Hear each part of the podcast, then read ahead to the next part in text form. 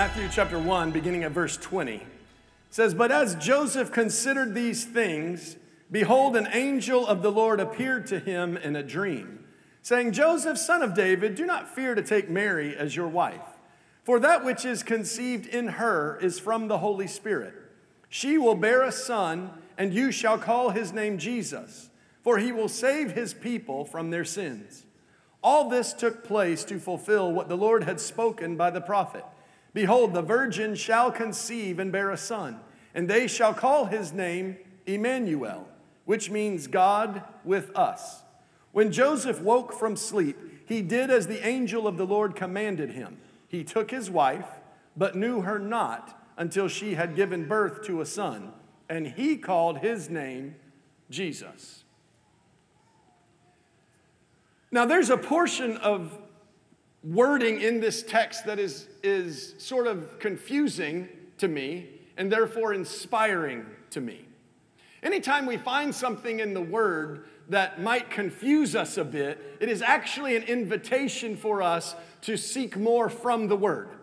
That when there's something that is said that doesn't make sense, rather than just walking away from it saying that doesn't make sense, the question in itself invites you in to know more about him. So here's what I see when the angel told Joseph to call the son that would be born of Mary the Virgin, he said, Call his name Jesus, so that it is fulfilled what was spoken by the prophet, that you shall call his name Emmanuel.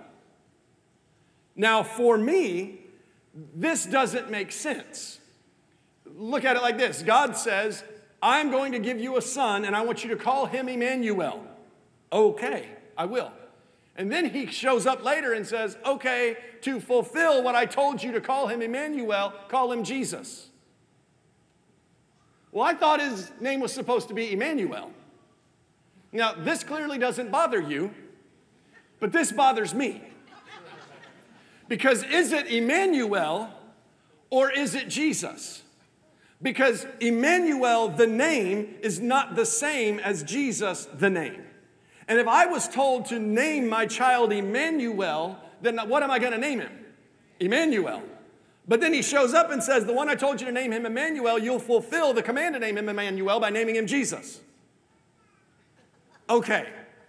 So here is where we have to go into the gospel and find out exactly what is the meaning of this. And here's where I want us to just sit for a bit today because we have a tendency, especially in Christmas time, to try and make everything almost too light when it is one of the it is the greatest story that has ever been told. And there's so much of it that we aren't even interested in because we've gotten distracted by everything else. For instance if somebody said hey name me a few of santa claus reindeers. Oh we could.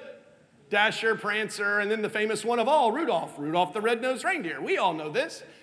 Doesn't even exist Tell me about Santa Claus. Oh, you know, about yay high, kind of fat, got a red big suit, big white beard, wears a, you know, we could, we could describe big belt, patent leather boots. That wasn't surprising to you. If I asked any of you to give me a, a, a, description somehow of Santa Claus, basically that's what you would have told me. But if I said, give me a description of Jesus, uh, he's awesome. Yes, he is. Tell me about Jesus.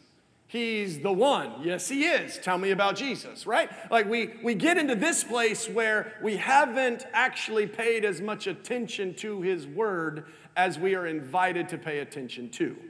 And so, in the spirit of Christmas, let us continue to discover what we can discover about the one who became flesh, the one who was born of a Virgin Mary. Let's go a little further and learn a little bit more about Jesus. So, we see in here a couple of names that are in the text. It talks about the Holy Spirit, it talks about the Lord, it talks about the Son of God. So, now we're talking about God, the Lord, the Holy Spirit. We have these names and we need to understand who they are. What does all this mean? If we could, let us start with the name the Lord.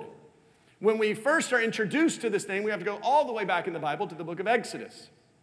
Um, chapter 3 and verse 14. A man who was named Moses, a man who had been born uh, of the people of God, but raised in Egypt. And then he came to a point at the age of 40 that he wanted to go help his people. So he left the sort of beauties of the palace and he goes to check on his people. He sees that his people are being abused. He gets frustrated with the Egyptian who's abusing one of his people and he kills the Egyptian, buries him in the sand. And then he goes back the next day, sees two Hebrews fighting, and he's like, Why are you guys fighting with each other? You're supposed to be brothers. And they look at him and they say, who made you prince over us? Are you going to kill us too, like you did the Egyptian? He gets terrified. He goes off into the woods where he's there for another 40 years.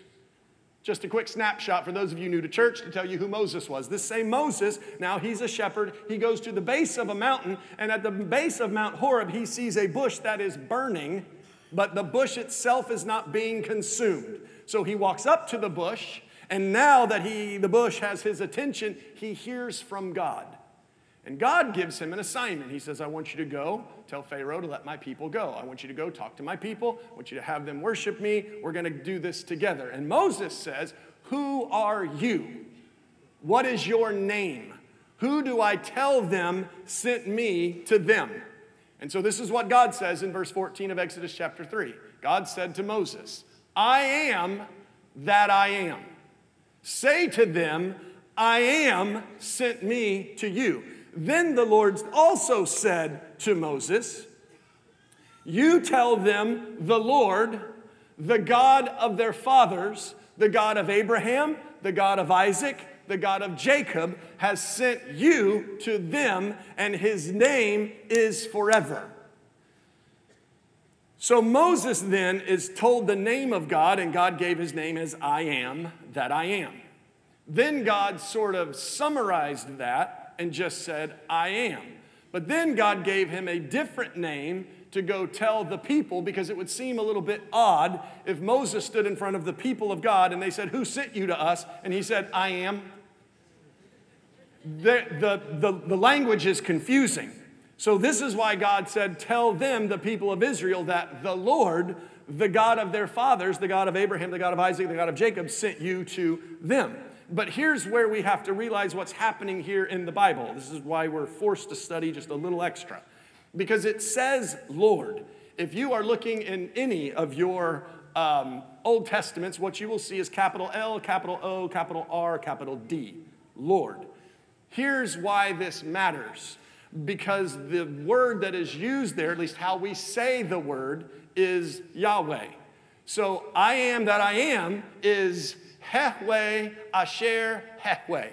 Then he summarizes it to I am Hehweh. Then he says, He is, which is Yahweh. Now that word should mean something to you because we sing that name in songs. We talk about Yahweh doing this or Yahweh doing that, where it says the Lord. Anytime you see the word Lord in all caps in your Bible, that means the word Yahweh is originally used. So, what God is saying is, I am, but since you can't say I am because you're not, you have to say He is because He is. He is, is Yahweh. But why, don't, why didn't we just say Yahweh? Here's why it's because over time, they would forget God and they wouldn't know how to say His name. Because the name Yahweh is spelled without vowels, it's just Y H W H. There are no vowels in there. And so they could speak the name of God in the moment because they heard it and they could write it down in their language. But then, if you didn't hear it anymore and you forgot the name, and then you go back two or three generations later and you look it up, all you see is YHWH, but you're not exactly sure what the vowels are. So, because they didn't want to mispronounce the name of God or say it incorrectly, they just inserted the word Lord because He is Lord. Okay, now that might seem a little strange to you, but let's take my name, for instance. We'll do a real live example here. Uh, my middle name is Shawn. I go by my middle name because I don't really like my first name. My first name is Garland. It's a great time of the year to have the name Garland.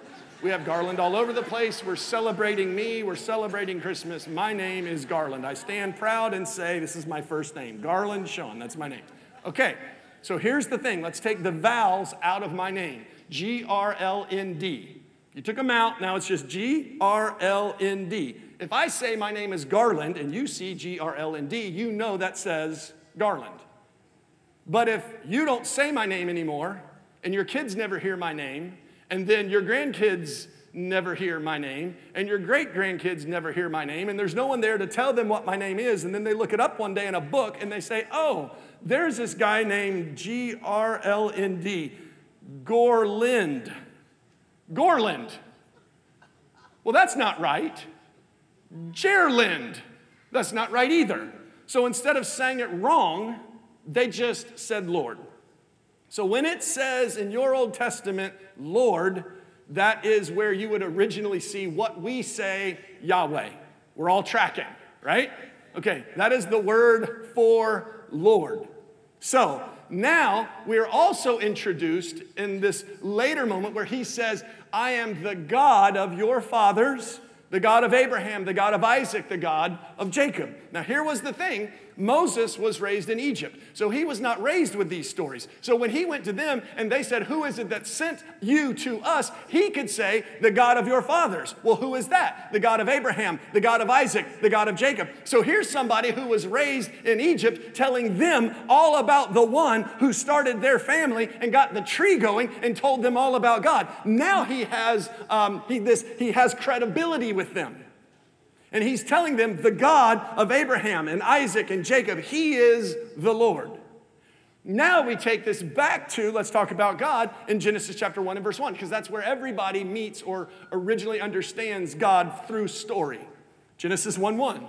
In the beginning, God created the heavens and the earth. And the earth was without form and void, and darkness was over the face of the deep. And the Spirit of God hovered over the face of the waters, and God said, Let there be light. So, here in this moment, we see God, in the beginning, God created the heavens and the earth, and we see the Spirit of God hovering over the face of the waters. So, we see two persons here, at least two, in this beginning narrative. Now, if we go to verse 24, stay in chapter 1, then God said, so the first thing he said was, Let there be light. Verse 24, then God said, Let us, let us make man in our image after our likeness. So now we're forced to embrace that everyone that we see in Genesis 1, we know them as God. God of Genesis 1 let us, Genesis 21, 24, and then we bump a little further into Genesis 2, 4, and we're going to get a summary of the whole thing. It says it like this These are the generations of the heavens and the earth when they were created, in the day that the Lord God made the earth and the heavens. So now whose name do we see inserted into the story? The Lord. The Lord, who was creator in verse 4 of chapter 2, is the same one with God in the beginning of chapter 1 1.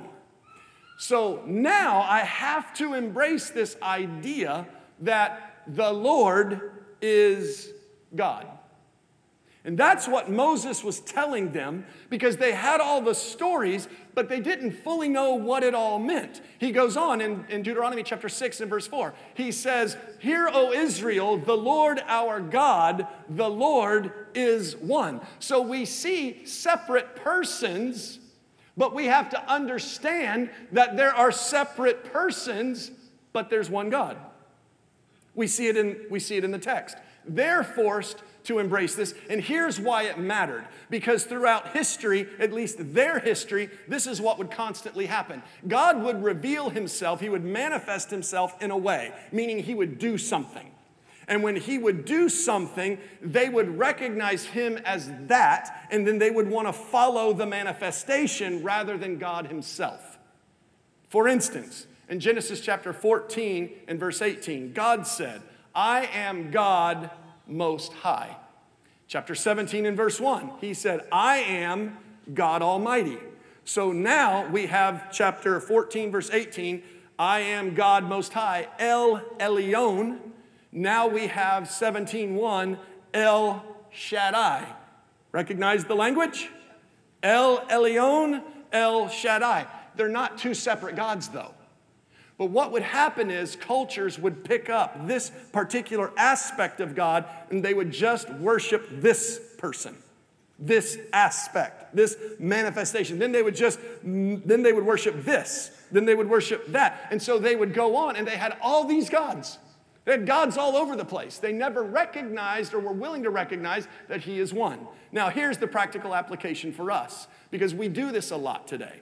Uh, this is a lot of times why we might have movements or denominations or whatever. We will pick one facet of God that means a whole lot to us, and we'll just want to know Him God who heals. And I'll spend all my time in God the healer. And I know all about God the healer. Or this one, this is the God who blesses, the one who prospers. I want, I want to know all about him because I like, I want, I want to earn more money. I want to make more money. I want to do better. I want to provide more for my family. I want to have a cooler car. Whatever, whatever good thing. No bad thing here. No judgment. Just something you need or you want. Well, now all you know is this. But here's the problem. When I don't know what God said here, because all I'm paying attention to is who he said he was there. There are secrets over here about him that actually matter over here.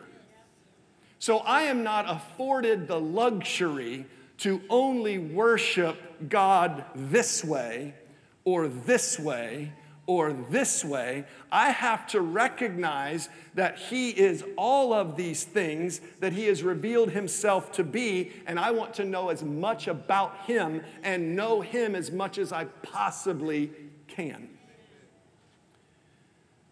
Here's one. Now, all of a sudden, uh, Abraham kind of shifts the conversation, and rather than saying, God who is most high or God Almighty, he comes to a moment where he is going to uh, give a sacrifice, but there isn't a ram. And in the moment where there's not a ram or there's not a lamb to give as a sacrifice, God provided, and he, Abraham, in that moment, called that place, Genesis chapter 22 and verse 14, he called the name of that place Yahweh Yireh. Now that should trigger some of you who were raised in the 80s. Because if you were raised in the 80s, there was only one translation of the Bible that we ever read back then. That was the King James Version. And the King James Version of the Bible doesn't say Yahweh Yireh. No, no. No, it uses the Greek spelling and name, which is what? Jehovah Jireh. Now, when I say Jehovah Jireh, now, now I get excited. Like now I get some goosebumps. You talk about Yahweh Jireh. I don't know exactly what that means. But if you say Jehovah Jireh, I can actually hear that, that sort of minor chord progression in the background. Dun, dun, dun, dun, dun, dun, dun, dun, dun, dun. And then we start, you know, get our legs going. Why? Because Jehovah Jireh, my provider, His grace is sufficient for me, right? Like now I'm singing. Now I get excited. But I didn't get that excited about God Most High. God who's over everything, God who tells me what to do, God who has a plan. It's not my plan, who says, No, no, I'm higher. My thoughts are higher. This isn't what I'm telling you to do. I'm telling you to do that. That's Most High God. That, that's God I submit to. That's God I fear. That's God I obey. Jehovah Jireh, He's just the one passing out stuff. Most High God, that's a demanding God. I don't, I don't want to know about Most High God. I want Jehovah Jireh. So, this is what Moses is telling them we can't do this anymore. We have to recognize that He is one. There are not many gods, but rather God is one. But we are forced, though, to deal with the reality that there are persons. That it's not just one God who shows up like this and then goes back and shows up like this. Rather, there are three persons that are separate, that are distinct, that are accounted for in who we call God. And so, if we could just talk about the Lord for a minute and just make it a little more confusing, and then watch God do an amazing summary and tie the bow up at the end, it'll just be glorious. So, now let's talk about the Lord.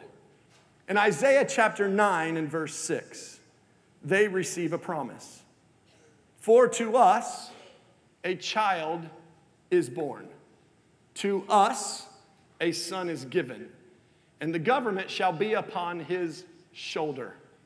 And his name shall be called Wonderful Counselor, Mighty God, Everlasting Father, Prince of Peace. Of the increase of his government and of peace, there will be no end. For the Lord of hosts will do this. Now we have from the Lord a son who is going to be born and be given to all. Not just born and given to a family, but rather to us, to all of us. But this son is not just like a child of the flesh, rather, this son is the Son of God. Why? Because he'll be called Mighty God. The Son will be called Mighty God. But here's what else the Son will be called Everlasting Father. Now, how is the Son called Everlasting Father? The only way that the Son is called Everlasting Father is if the Son is co equal, co eternal to the Father. So that where the Father was outside of space and time, so the Son was also. That the Son did not come after the Father or the Son was created, but rather the Son coexisted with the Father. That the Son who would be born is mighty God and everlasting Father. It's the only way it works. And so within this prophecy, there is this expectation to see the Lord do something that the Lord had not done before. But if we go all the way back to Exodus, we see a promise that was made that really they didn't attach it, but once God did what he did, the attachment became very apparent, which was simply this in Exodus 15 2. After God delivered the children of Israel from slavery, and they walked across the dry bottom of the Red Sea and they stepped into the wilderness, that place of peace where God would cultivate His word in them before taking them into the promised land. When they stepped into that wilderness, Moses sang a song of praise. He said, The Lord is my strength and my song. He has become my salvation. This is my God, and I will praise him. My Father's God, and I will exalt him. The Lord is a man of war. The Lord is his name.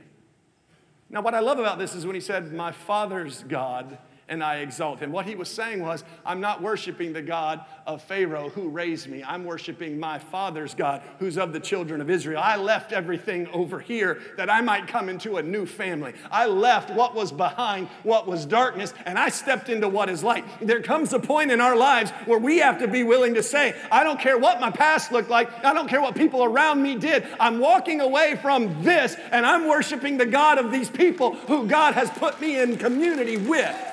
So, this is what Moses was willing to say. But in the middle of saying this, he lets us in on a secret. He says, The Lord is a man of war. How can the Lord be a man of war if the Lord is God in Genesis 1 1?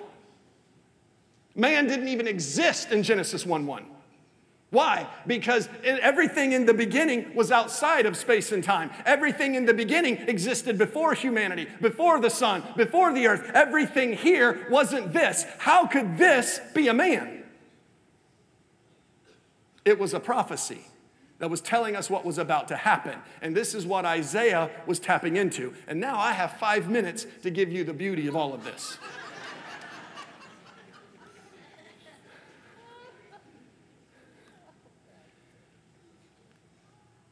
Jesus is Lord.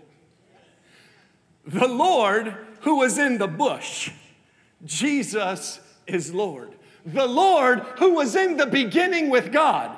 Jesus is Lord. The Lord who provided a ram at the place of sacrifice. Jesus is Lord. When I say Jesus is Lord, I'm not just talking about I'm following him. I'm talking about he's everything that he has ever been and he's everything that he will be. Because this is what we have to learn about Jesus. Jesus never said the word Lord. Jesus never said anything about he is. What Jesus said was, I am.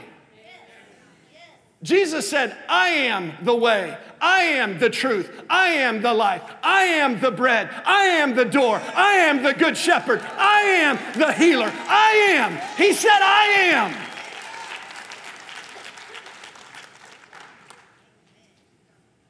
And so here we see it in Philippians chapter 2 and verse 6. This is the summary of it all. This is like all Christmas in a moment. Though he was in the form of God, he did not count equality with God a thing to be grasped. So I'll just move around and, and, work this out. In the form of God, he, Jesus, though in the form of God, he did not count equality with God, with the Father, a thing to be grasped. The Son did not count equality with the Father a thing to be grasped. But he, the Son, emptied himself by taking on the form of a servant, being born in the likeness of men. And being found in human form, he humbled himself by being obedient to the point of death, even death on a cross. So the one who is co eternal, co equal with the Father, emptied himself from the form of God, meaning he left his throne and he took the form of a humble servant. He took the form of flesh. The Word became flesh. He wasn't created, he became flesh. Whatever the word is, the word became flesh. 100% God, 100% man. The Father didn't become flesh, the Son became flesh. The Son humbled himself to the point of death, even death on a cross. Here's where the Lord is a man of war comes in because that was the prophecy in Exodus 15. All of a sudden, the one who became flesh died, which brought him into a place called hell where he would do war for your soul and for my soul. After he paid the penalty for sin, he went into that place and he was victorious over death, hell, and the grave. So God, who humbled himself, became in this place a man of war. Now we keep on going. It said, and then from here, God exalted him. So he was there, but God highly exalted him back to the place where he started. He came from here and humbled himself to there, but God highly exalted him. He just went back to where he was and bestowed on him the name that is above every single name, so that at the name of Jesus, every knee should bow in heaven and on earth and under the earth, and every tongue confess. Confess what? That Jesus is Lord. That is all of the things that He always was and will be. That Jesus, Jesus is Lord. To the glory of God the Father. Jesus Christ the Son of God, born of a virgin, 100% God, 100% man. And he was exalted back to that place. Mighty God, Prince of Peace, everlasting Father, wonderful counselor. Jesus is Lord.